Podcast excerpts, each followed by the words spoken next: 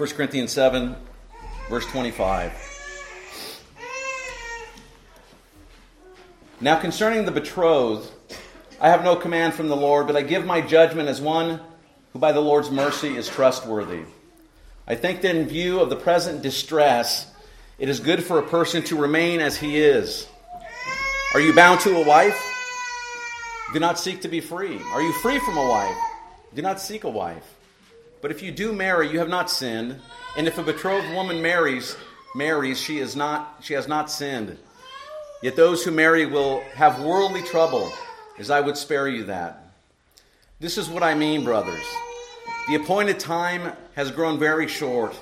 From now on, let those who have wives live as though they had none, and those who mourn as though they have no mourn, have not mourning, and those who rejoice as though they were not rejoicing, and those who buy as though they had no goods, and those who deal with the world as though they have no dealings with it. For the present form of this world is passing away. I want you to be free from anxieties. The unmarried man is anxious about the things of the Lord, how to please the Lord. But the married man is anxious about worldly things, how to please his wife, and his interests are divided. And the unmarried or betrothed woman is anxious about the things of the Lord, how to be holy in body and spirit. But the married woman is anxious about the worldly things, how to please her husband. I say this for your own benefit, not to lay any restraints upon you, but to promote good order and to secure your undivided devotion to the Lord. If anyone thinks he is not behaving properly toward, towards his betrothed, if his passions are strong, and it has to be, let him do as he wishes, let them marry. It is no sin. But whoever is firmly established in his heart, being under no necessity, but having his desires under control, and has determined this in his heart to keep her as his betrothed, he will do well. So then, the one who marries his betrothed does well, and he who refrains from marriage will do even better. A wife is bound to her husband as long as he lives. But if her husband dies, she is free to be married to whom she wishes, only in the Lord. Yet in my judgment, she is happier if she remains as she is, and I think that I too have the Spirit of God. So far, the reading of God's Word.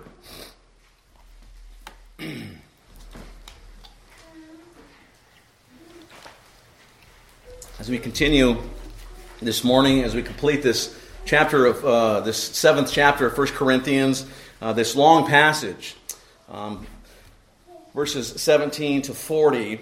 Uh, it is indeed the longest treatment of marriage and divorce and related matters in the New Testament, though it is not exhaustive. It does not say all that the Bible has to say about these matters.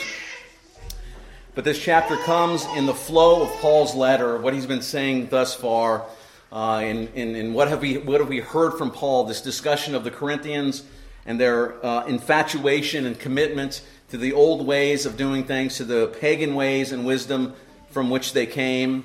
Uh, he's dealt with issues of sexual immorality, matters related to as well the civil realm, right, legal action amongst believers going outside of the church.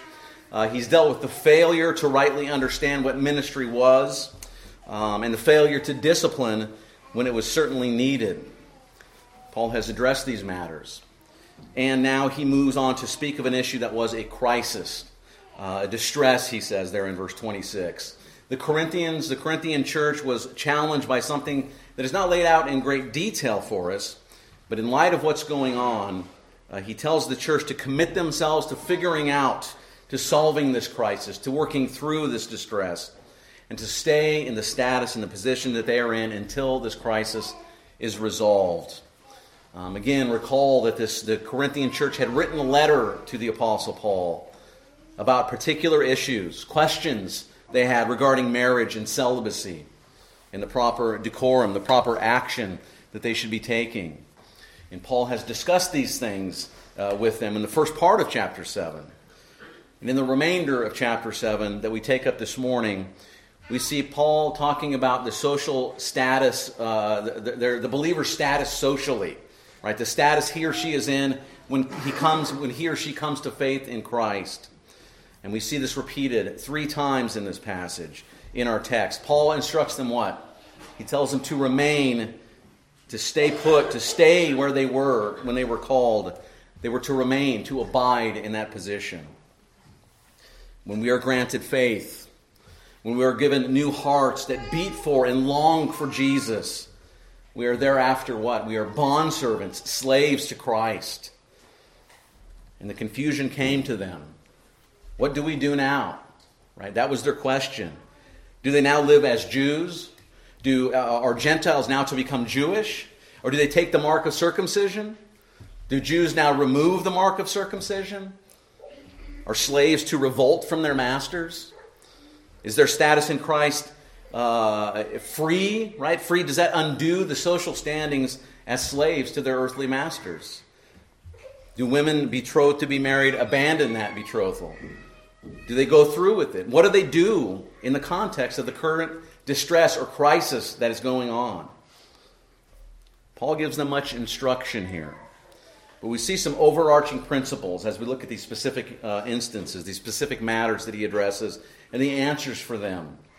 And perhaps the most significant principle that we see here is the reality that they needed in every and all circumstances. They needed to remember who they were in Christ, even as we, brothers and sisters, are to do the same in all of our circumstances, to remember who we are in Christ, who we are before the Lord. We are to remember and to trust and to be guided in all of our lives by that same factor who we are in Christ. They and we were bought with a price. We are bound to Jesus. We are bondservants to Him. And therefore, we can no longer be bondservants. We can no longer be slaves to men. So let's look at how Paul conveys this to us in chapter 7 uh, as we pick up in verse 17. And we read first that we are to stay put, uh, as it were, is what Paul tells us. 1 Corinthians 7 17 says, Only let each person lead the life that the Lord has assigned to him and to which God has called him. This is my rule in all the churches. We read that on the whole, on the whole, we are to stay in the vocation we were in when we were called to faith.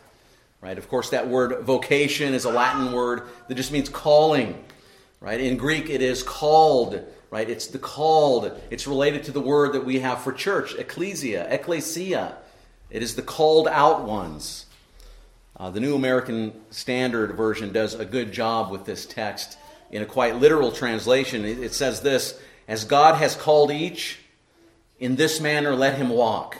Right? That's a very literal translation from the Greek. That's what it says. As God has called each, in this manner let him walk. And we see there too that one of the new of we, we see in that verse one of the New Testament's favorite idioms for life, for living life, and that is to walk, right? To walk. Paul uses this again and again in Ephesians, if you recall. When we went through Ephesians, we saw this again to walk. Walk the worthy walk. Watch how you walk. It's living, it's the living of your life, the pattern of your life. And it's a word that we get in English, our word peripatetic right? Are you guys familiar with that word? You probably used that numerous times this week. Peripatetic. It just means to walk around, right? It's uh, we use it, it's most commonly used in a manner of teaching, a peripatetic method, right? As they would walk back and forth, teaching and instructing uh, their students. But it just means to walk around. And it says, "In this manner, let him walk. Let each person lead the life, lead the life that God has called him to." So Paul here is not talking. We have to be clear about calling us, as in effectual calling, where a person is called to faith in Christ at conversion.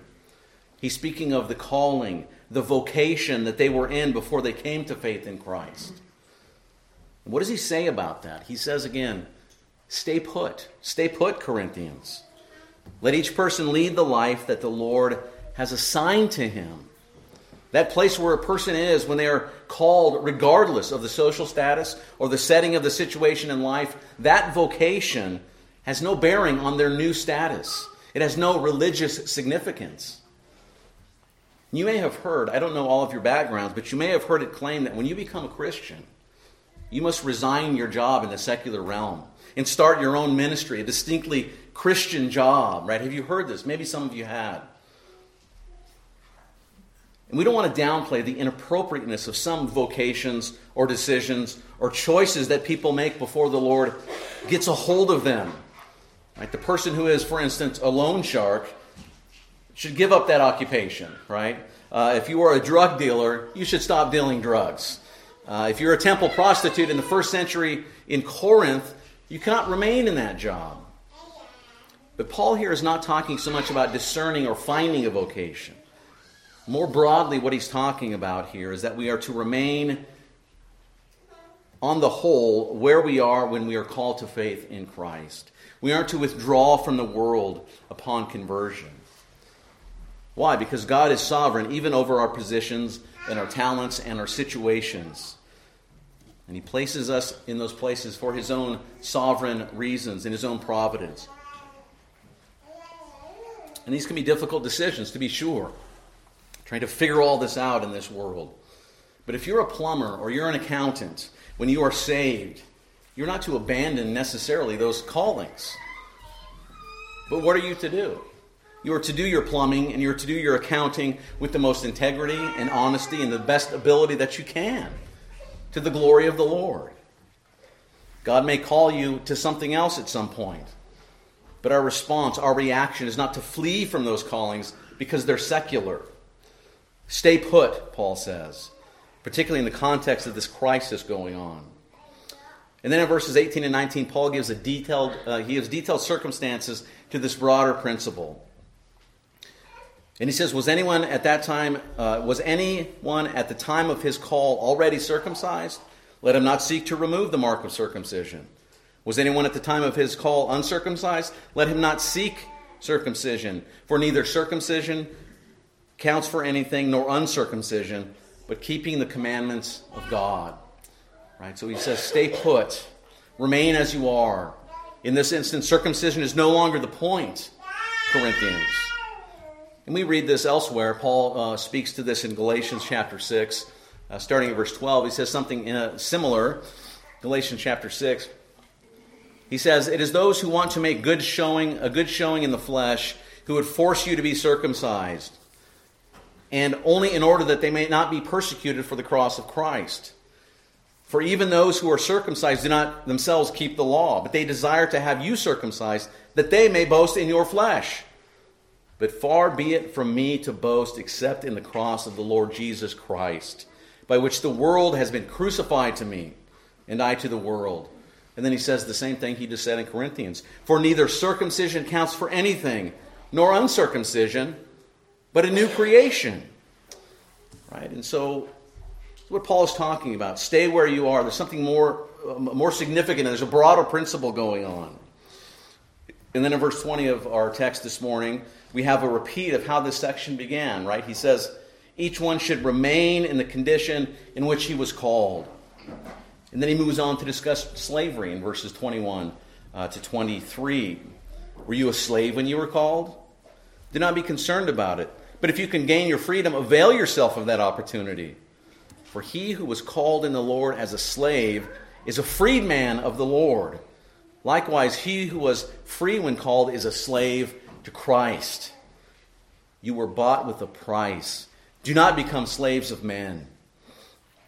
Do not be bothered, right? He's saying. If you are a slave and you become a Christian, be freed if you're able. But if it is where God has called you, serve as a bondservant of Christ, Christ the Lord, your true master, with integrity, while you serve the master you have on earth. Right? And, and what is the point here? There's a greater reality above the earthly servanthood anyway. And that reality is that the slave is now free from something far more oppressive and far more destructive than his earthly master. He is now free from what? He's free from slavery to sin and to death that results from that sin. And you too, brothers and sisters, we as well, if we belong to Christ, if you are a bondservant to Christ, you too are free from sin and from death. That's a glorious reality that you should rejoice in, that you should remember, not only on the Lord's day, but every day of your life. If you belong to Jesus, you are free from sin and death. You have life in Christ.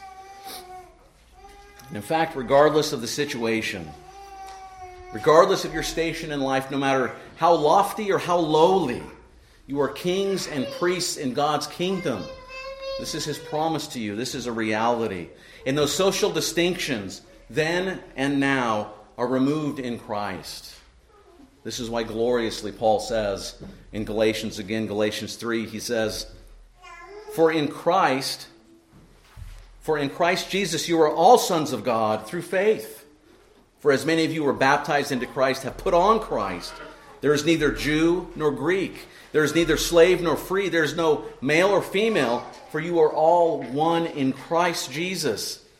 And if you are Christ's, you are Abraham's heirs, offspring heirs according to the promise. It's a glorious word for us, brothers and sisters. And so we have to remember, as Paul is telling us here, in the church, we are bondservants of Christ. We are freedmen and freed women who now serve one another. And what was the price of our freedom? What was the price of that freedom for the, uh, for the Corinthians and for us as well? What was that freedom that bought us, uh, that freed us from, uh, from our flesh and from sin and from death?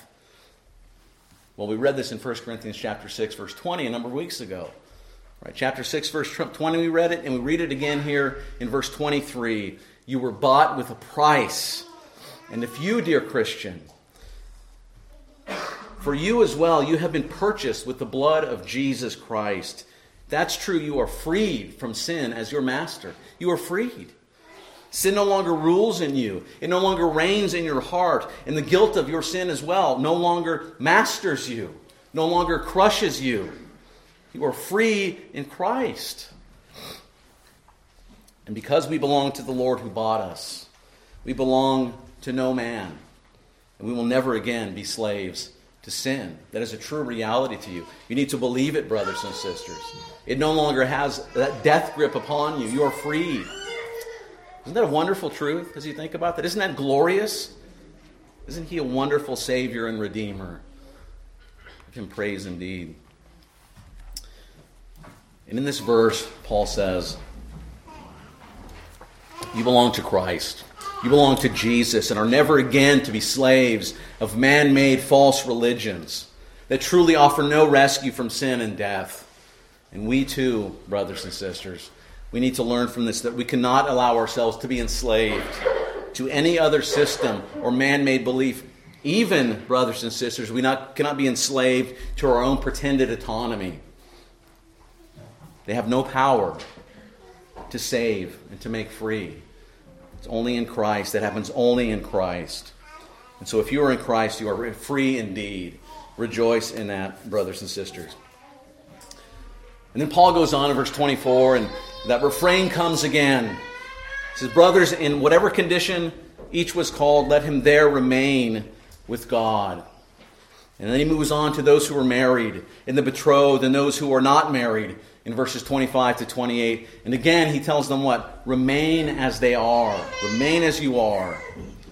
And then in verse 26, Paul speaks of the present distress there at Corinth. And he says, I think that in view of the present distress, it is good for a person to Again, remain as he is. Right? There is a stress going on there. There is a distress.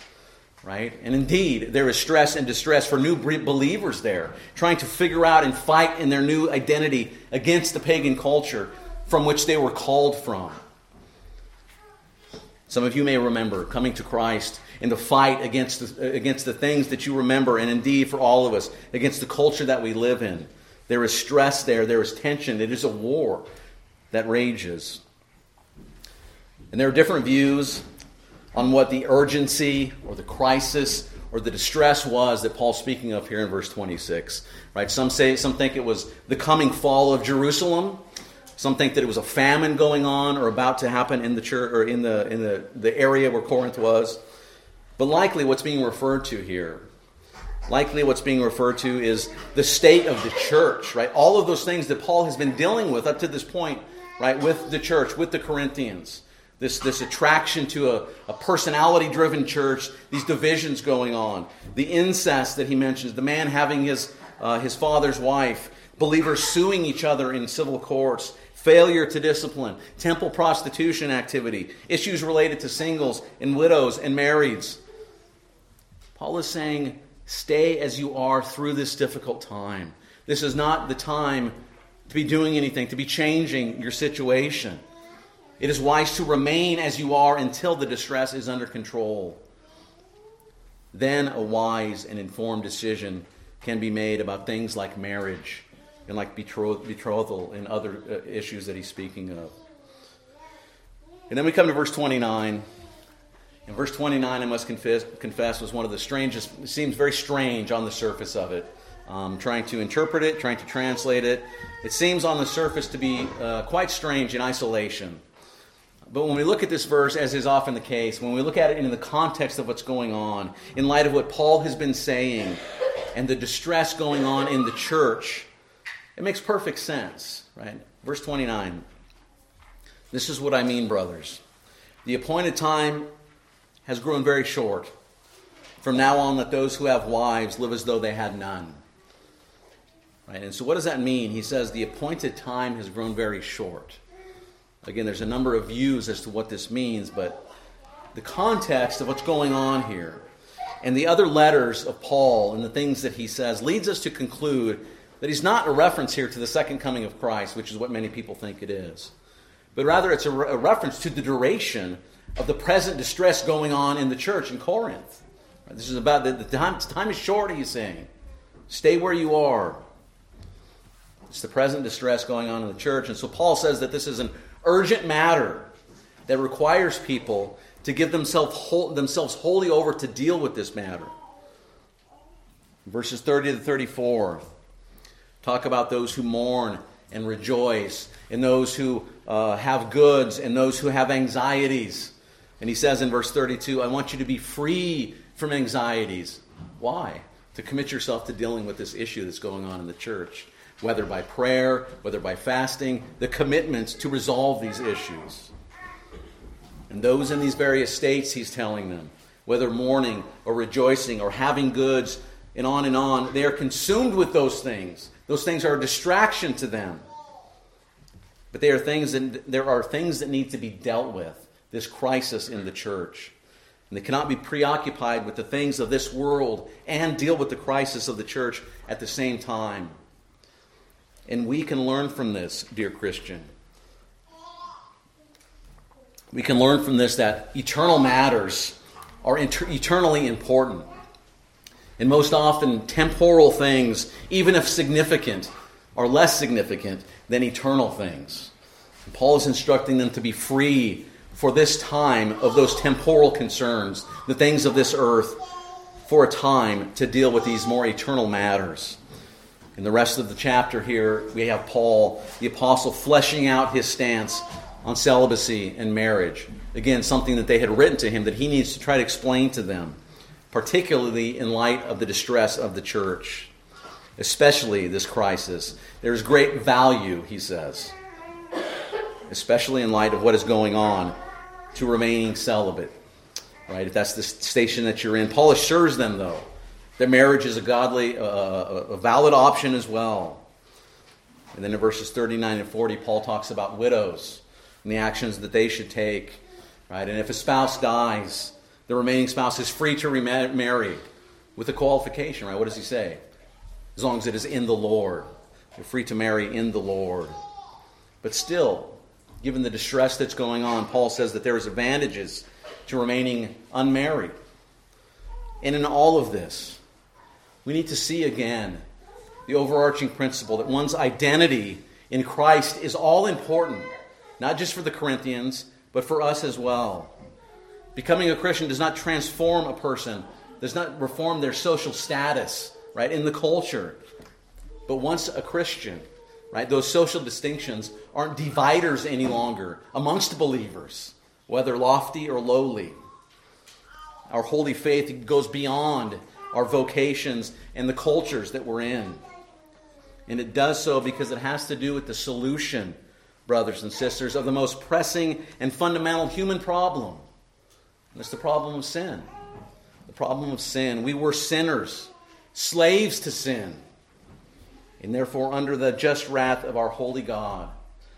And this is the reason Paul brings them around again, and he reminds them again that they were bought with the blood of Jesus. And as a result of all of these things, brothers and sisters, let us remember. Let us remember this afresh and again this morning. As a result of Christ's purchase of his people with his own blood, We are not to become slaves of men. We are not to go back to our old ways. We are to be in bondage to no one. We are being, to be enslaved to no system. Let us remember who we are. We are bondservants of Jesus Christ, purchased with his blood, purchased with the blood that he shed on the cross for you and I, dear Christian. So may we remember through the power and presence of the Holy Spirit, may we remember again to whom we belong. We are Christ's. We are Christ. He is our master. And let us live lives that reflect that glorious truth, not enslaved by sinful passions or our old life thinking. Rather, you are servants of Jesus, your great God and Redeemer.